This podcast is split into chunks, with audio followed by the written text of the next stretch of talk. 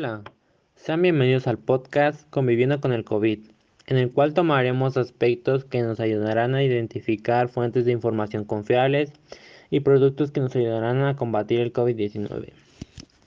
A finales del 2020, en China, se presentaron casos de neumonía atípica causados por un nuevo coronavirus.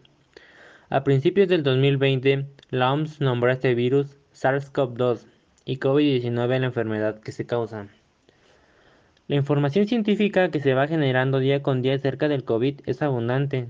Casi 12.000 artículos científicos aparecen tras introducir los términos de búsqueda COVID-19 en PubMed, una de las fuentes más conocidas de literatura biomédica y de ciencias de la vida. Desafortunadamente, al mismo tiempo que se genera la información científica confiable, la información errónea, las noticias falsas y las teorías de conspiración crecen de manera apabullante e invade redes sociales y medios de comunicación pocos confiables. La OMS afirmó que además de luchar contra la pandemia, día con día se lucha contra la infodemia. Ese término es un neologismo que se refiere a la sobreabundancia de información, alguna rigurosa y cierta y otra falsa sobre un tema en particular. Por todo lo anterior, es importante saber identificar las fuentes de información que son fidedignas y formales. Si nos encontramos con una nota informativa, antes de confiar en su contenido, debemos preguntarnos cuatro cosas importantes. La nota cita las fuentes de información a partir de las cuales se construyó. ¿Estas fuentes son confiables? La información tiene sentido, se presenta en una estructura lógica y ordenada, ¿Es posible identificar los autores o autoras y sus afiliaciones? ¿Es posible contactar al autor responsable para hacer alguna pregunta en particular?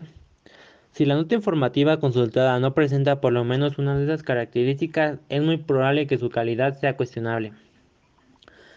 Los organismos gubernamentales y de salud nacionales e internacionales son fuentes de información confiables. A continuación se muestran algunos. Coronavirus.gov COVID-19 preguntas frecuentes. COVID-19 del IMSS. Preguntas y respuestas sobre la enfermedad por coronavirus OMS en español.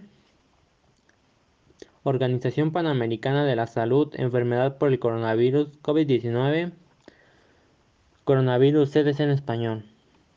Ahora te mostraré información para los productos de luz ante el COVID-19. En esto se encuentra el tanque de oxígeno que se podrá encontrar esta información a detalle en el IMSS Gobierno de México. La CEDESA habilitó dos puntos de recarga de cilindros de oxígeno, uno en Álvaro Obregón y otro en Milpa Alta. Mientras que en la página de la OMS nos resalta la donación a México de 100 oxímetros que beneficiarán a los hospitales clínicos, quirúrgicos e incluso a las instituciones sanitarias de otras provincias del país. Hasta aquí el podcast, espero te haya gustado y ayudado esta información para saber qué fuentes de información son confiables y cuáles no en estos tiempos de pandemia. Muchas gracias por su atención.